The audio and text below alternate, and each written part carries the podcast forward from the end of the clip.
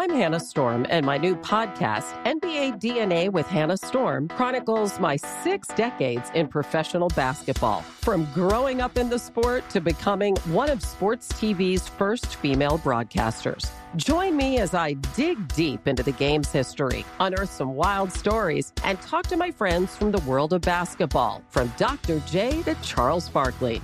It's been a wild ride, and now I get to take you with me. Listen to NBA DNA with Hannah Storm on the iHeartRadio app, Apple Podcasts, or wherever you get your podcasts. I'm Saleha Mohsin, and I've covered economic policy for years and reported on how it impacts people across the United States. In 2016, I saw how voters were leaning towards Trump and how so many Americans felt misunderstood by Washington.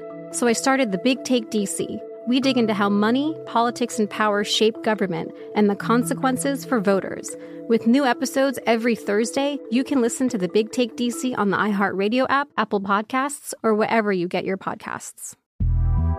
The Big Take from Bloomberg News brings you what's shaping the world's economies with the smartest and best informed business reporters around the world.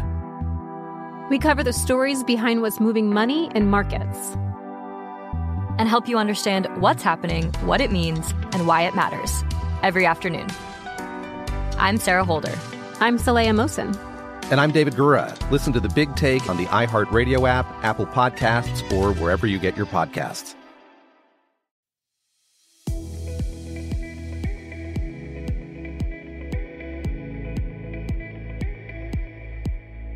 Hi, and welcome back to the Karol Markowicz Show on iHeartRadio. Last week, I put out a call for advice for my single listeners who want to meet someone to marry. I got a ton of tips, but I wanted to sort through them all so that I wasn't telling single people to, you know, put yourself out there or get on the apps.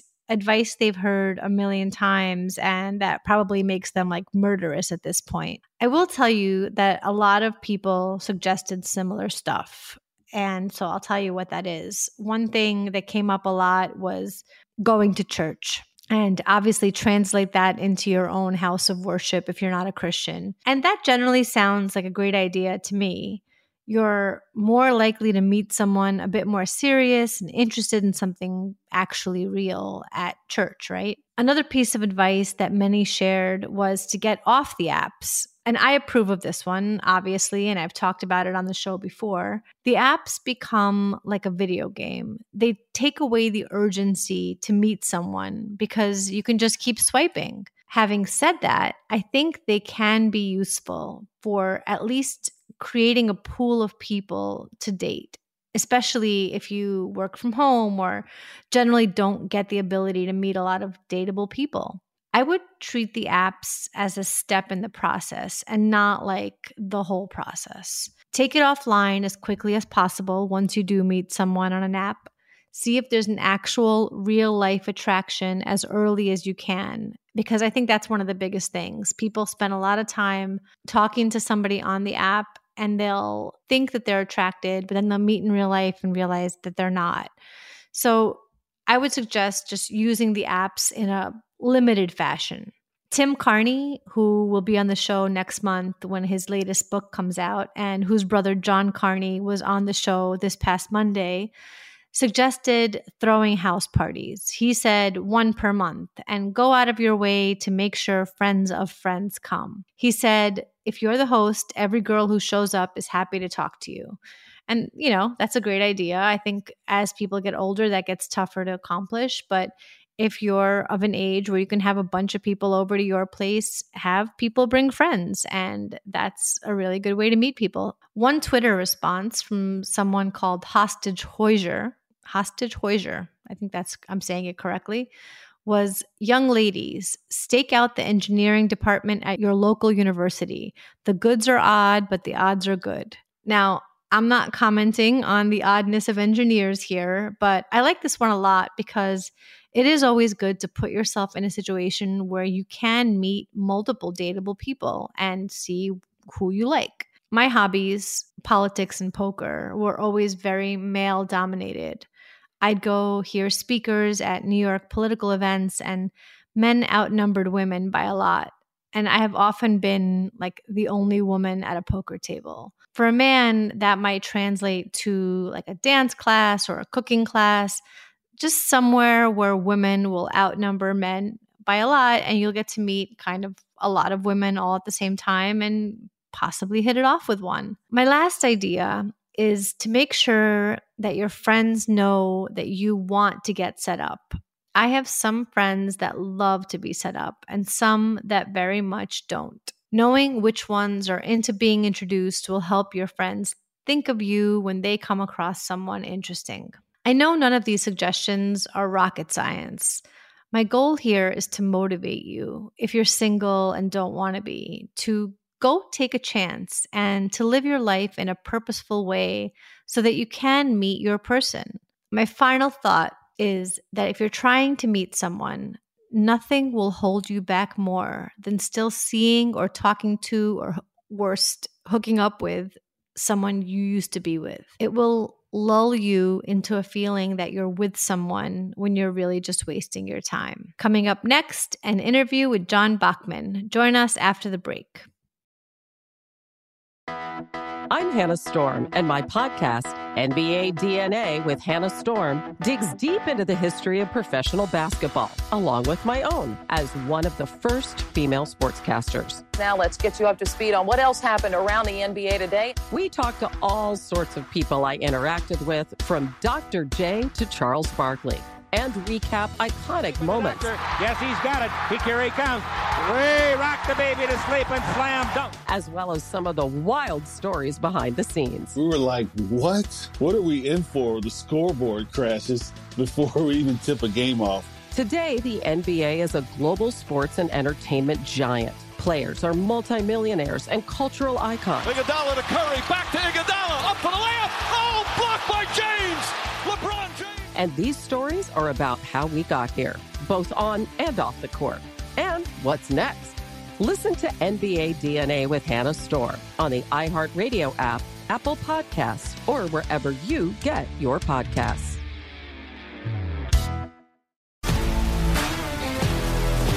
If you love sports and true crime, then there's a new podcast from executive producer Dan Patrick and hosted by me, Jay Harris, that you won't want to miss. Playing Dirty Sports Scandals. Each week, I'm squeezing the juiciest details from some of the biggest sports scandals ever. I'm talking Marcus Dixon, Olympic gymnastics, Cain Velasquez, salacious Super Bowl level scandals. Join me on the dark side of sports by listening to Playing Dirty Sports Scandals on the iHeartRadio app, Apple Podcasts, or wherever you get your podcasts. The Big Take from Bloomberg News brings you what's shaping the world's economies with the smartest and best informed business reporters around the world. Western nations like the US and Europe. Mexico will likely have its first female president. And then you have China. And help you understand what's happening, what it means, and why it matters. He'll get his yo yos to Europe in time. But the longer this drags on, the more worry he's getting. They knew that they needed to do this as fast as they possibly could to get a drug on the market as fast as they could. I'm David Gura. I'm Sarah Holder. I'm Saleha Mohsin. We cover the stories behind what's moving money and markets. Basically, everyone was expecting, if not a calamity, certainly a recession. But the problem is that that paperwork, as our reporting showed, is fake. As someone who's covering the market, I'm often very worried about an imminent collapse. So I'm thinking about it quite often. Listen to the big take on the iHeartRadio app, Apple Podcasts, or wherever you get your podcasts. Hi, and welcome back to the Karol Markowicz Show on iHeartRadio. My guest today is Newsmax anchor and host John Bachman. You can watch his new show streaming noon to 2 p.m. Eastern every day on Newsmax 2. Thanks for coming on, John. Karol, I'm so excited to do this with you. I'm so happy you're here. So, I have to say, I feel like you have a very made for TV look. Like, even if I didn't know you, I'd be like, that guy is on TV. Um, do you get recognized a lot? I don't get recognized a lot. I mean, I do get recognized, but the more common thing that happens, and you might be able to talk about this too, because, you know, you're certainly in the same, uh, you know, arena, is people will just look at you and you wonder, do they actually recognize me? Sometimes I'm reminded, like humbled, because I'll leave straight from work with makeup on my face and I'll be like, oh my gosh, I'm at Home Depot and somebody recognizes me or they see me and look at me. when really I, they think they're just looking at me because I'm a guy wearing makeup at Home Depot. I think that happens more often than actually people recognizing me.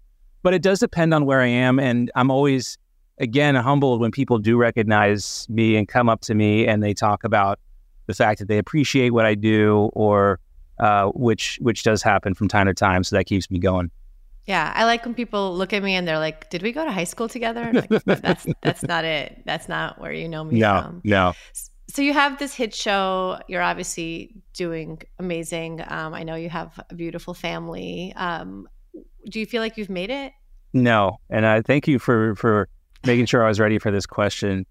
and I mean, there's just, I mean, I don't know how anyone with multiple kids can ever feel like they've made it because you know I think everyone is challenged in a different way and it's all for the better. I mean, I think, you know, you can attest to this is that, you know, having kids is one of the most challenging and rewarding things anybody can ever do. And those two things things go hand in hand. Um, so, you know, there are moments of calm and I really try to appreciate those moments, but more often than not, it's like crazy schedules and travel basketball and, you know, coordinating all that stuff. And it just, life feels chaotic. But, uh, I mean, just walking in here today, for example, my son had Froot Loops in the back seat and he spilled them all over the back seat.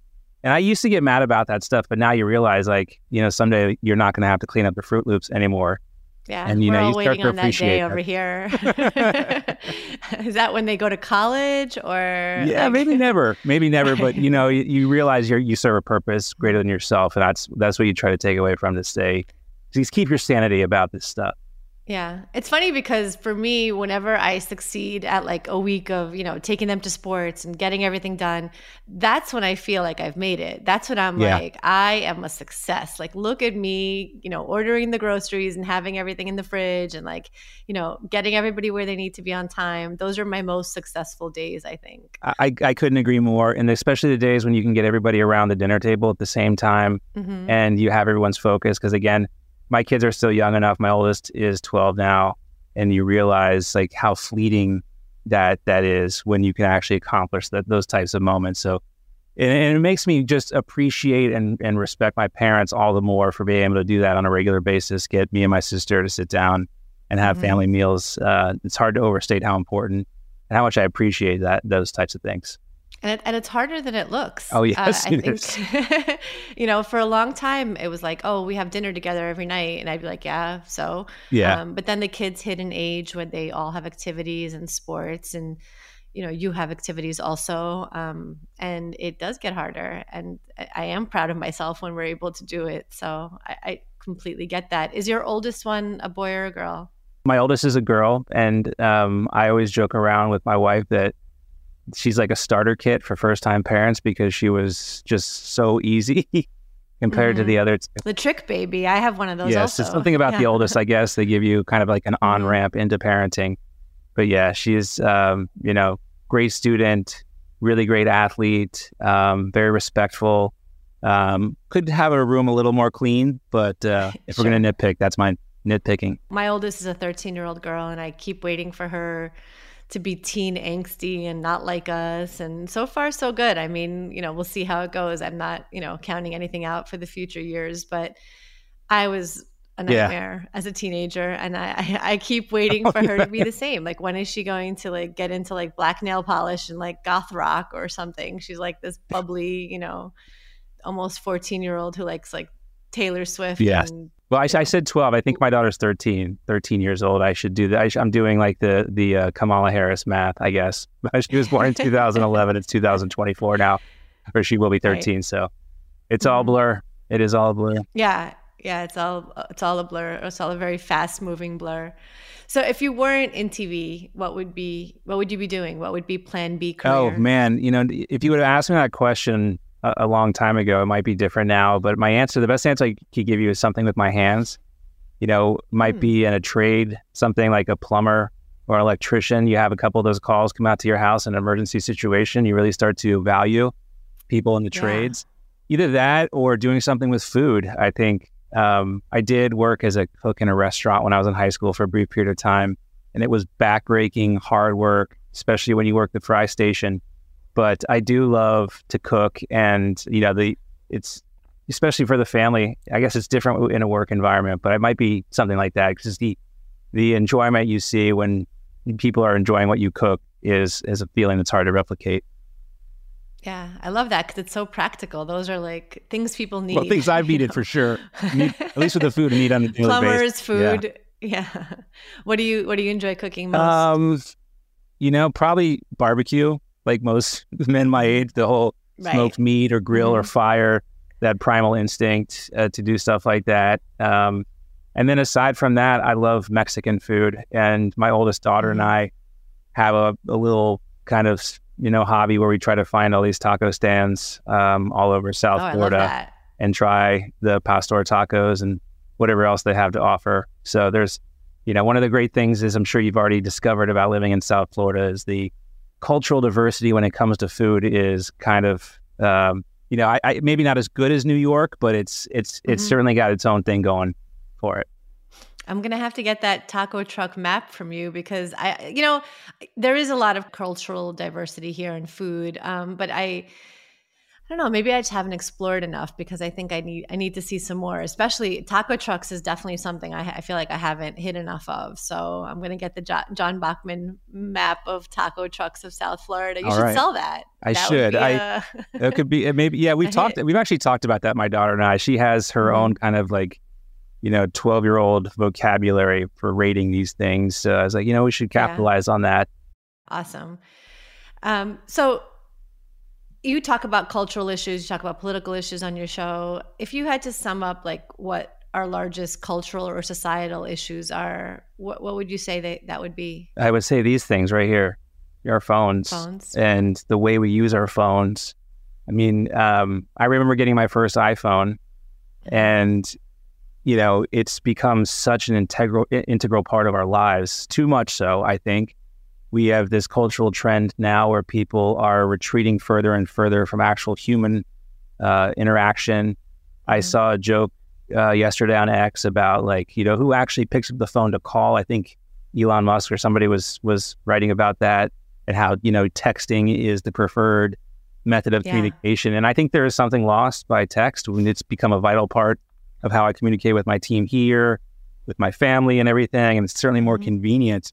But I, I think the less we interact on a human level, face to face, the worse off we're going to be. And the biggest reason for less human interaction, I think, are those phones and the social media applications that we have on these phones.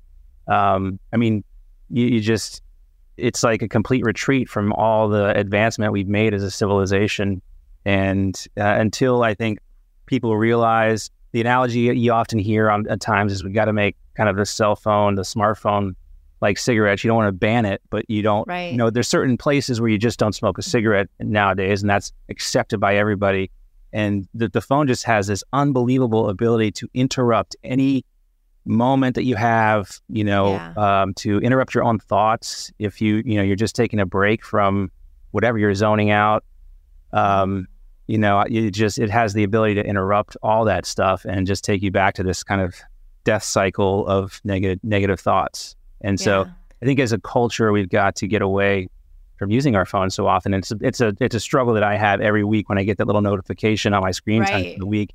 Like one of the things I always try to you know base my week on is I got to do better. You know, I got to lower the screen time. So if I can have consecutive weeks of lower mm-hmm. screen time, I really feel like I've accomplished something.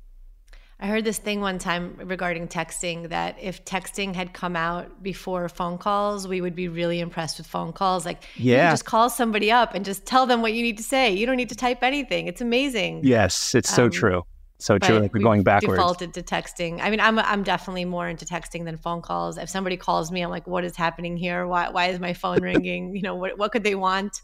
Um, do you take social media breaks? Um, no, maybe I should. I, I do try. I one of the things that I've just in the last six months I, I've really tried to do is not get on my phone on Sundays. Just you know, try to take as much. You know, you have to check your phone, especially nowadays. We could be at war any moment, Yeah. and that would you know definitely change what I was doing in that moment. But um, you you just try to take moments you know, take breaks periodically and not be on your phone. And I, you know, watching other people, I eh, all, all the time when I'm driving to work in the morning, I see kids at the bus stop and like every single kid is standing around down looking at their phone, not interacting with each other. Yeah. You know, and and that's like, you know, I just wonder what they're engaging in at that moment.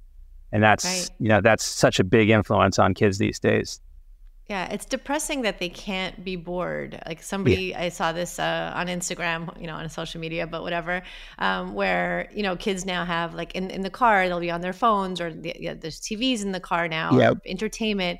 And our entertainment when we were kids was like watching two raindrops race. I and saw- I saw which that one, same thing, that guy- which one would get to the bottom I first. saw that same clip where the guy was like, they had to invent a term for it, mindfulness. Like when I was a kid, right? That's what he said. We didn't have to be mindful. We just watched two, you know, condensation drip down the window on the bus stop, and I felt that because I'd literally Yeah. been in that moment, getting on your bus in the morning, nothing to do. You don't want to look at your homework. You just and so like all you can do is like make little. You know, I used to make little footprints on the windows with my palms. Yes. You know, on the on the bus yeah. stop, and that was like Mhm. was invigorating. You know, exciting. Yeah, I love those little footprints. I still do those on my kids' showers whenever they have like condensation. I make the little footprint for them, and you know, yeah, it's it's uh, it's it's really the problem is that they expect constant entertainment, Yeah. and I say they, but I mean us. Oh, because, totally. I'm- you know, I'm obviously guilty adults are just as bad, if not worse. Um, but at least when we were kids, or at least when I was a kid, um, I think you're probably younger than me, but you know, there was the boredom which you just had to like live with, and you were bored and that was okay and you read the back of you know product boxes to entertain yourself or you you know maybe even read a book that would be you know what you did. And i feel like this generation i we try to keep our kids i mean i'm not saying we're perfect. They come home they they're on their ipads you know it definitely happens. But in restaurants for example they don't get to use their phones or anything like that. Um, I I see now on the beach people handing their kids iPads, Mm. and that really kills me. Like you're on a beach, you're in South Florida. Look how beautiful everything is. And you you live in this magical place where you're visiting, and you're on an iPad, and I just. I think there need to be some boundaries, um, not just for kids, but for us. I, I do this thing where I take my, you know, Twitter off my phone because that's my big addiction. Is that Mhm. your Oh, totally. Twitter and Instagram now, and I feel like this pressure to keep up uh, on those two social media apps. It's part of my work Yeah. requirement. You know that we we use it for promotional purposes. It's part of my job. Um, but I also understand it's not real life. You know, it's really I, I just keep telling myself that over and over again, and s- you know something that I have to be conscious about. Just to to your point, I, again, I want to give my wife a lot of credit because she really made the decision when I was at work most of the time to you know just take our kids' devices away. Um, Mm-hmm. It was in kind of the peak of the pandemic. There was fear being just thrown at them all the time, and even if we had them on kids' YouTube, it still seemed like there were advertisements seeping in, just perpetuating this fear all the time. So we just it was like taking pass away, pacifiers away from our kids too. Very difficult in the short term, but you saw the reward in the long term. We just kind of we got our my twelve year old daughter a phone, but there's no social media on it. I mean, I don't. I think again, going social media is like cigarettes too. There's no way a kid should have access to social media until their mind is is developed to a point where they can understand like really the differences between you know fiction and reality because you know that that images all that stuff that is just pushed on social media i think um you know the taylor swift whole kind of thing is part of that which i have my own feelings on but it's um and then it gets perpetuated because you know people uh, that we interact with a lot some of them are just like viscerally angry about this this All whole taylor, taylor swift um Mhm. conspiracy theory and things like that so uh yeah, Yeah, I- you gotta I get you gotta get these devices like you know Yeah. i watch myself and i'm clearly addicted and i see my Right. dad you know like i was in the car the other around christmas time with my dad and my Mm-hmm. daughter neither one of them are addicted to social media and i just i've just thought to myself wow that must be nice to not like feel this Yeah. sensation right now to to have to be checking my did my post this morning get this many likes or whatever so Right. We're going to take a quick break and be right back on the Karol Markowicz Show. I'm Hannah Storm, and my podcast, NBA DNA with Hannah Storm, digs deep into the history of professional basketball, along with my own as one of the first female sportscasters. Now let's get you up to speed on what else happened around the NBA today. We talked to all sorts of people I interacted with, from Dr. J to Charles Barkley. And recap iconic moments. Yes, he's got it. He carry counts. Way rock the baby to sleep and slam dunk. As well as some of the wild stories behind the scenes. We were like, what? What are we in for? The scoreboard crashes before we even tip a game off. Today, the NBA is a global sports and entertainment giant. Players are multimillionaires and cultural icons. Iguodala to Curry, back to Iguodala, up for the layup. Oh, blocked by James. LeBron James. And these stories are about how we got here, both on and off the court. And what's next? Listen to NBA DNA with Hannah Storm on the iHeartRadio app, Apple Podcasts, or wherever you get your podcasts.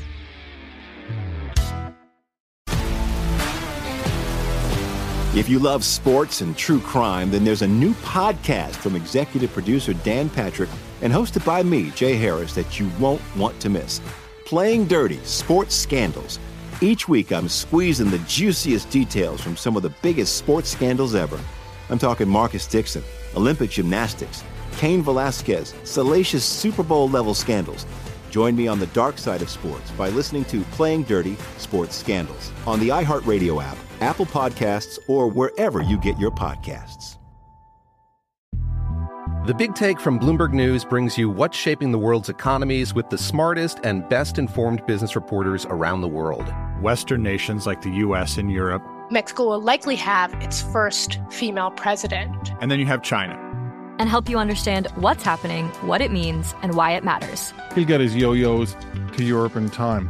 But the longer this drags on, the more worry he's getting. They knew that they needed to do this as fast as they possibly could to get a drug on the market as fast as they could. I'm David Gura. I'm Sarah Holder. I'm Saleha Mohsin. We cover the stories behind what's moving money and markets.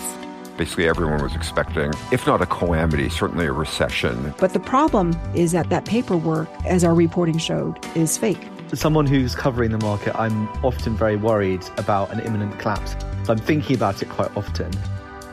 Listen to the big take on the iHeartRadio app, Apple Podcasts, or wherever you get your podcasts.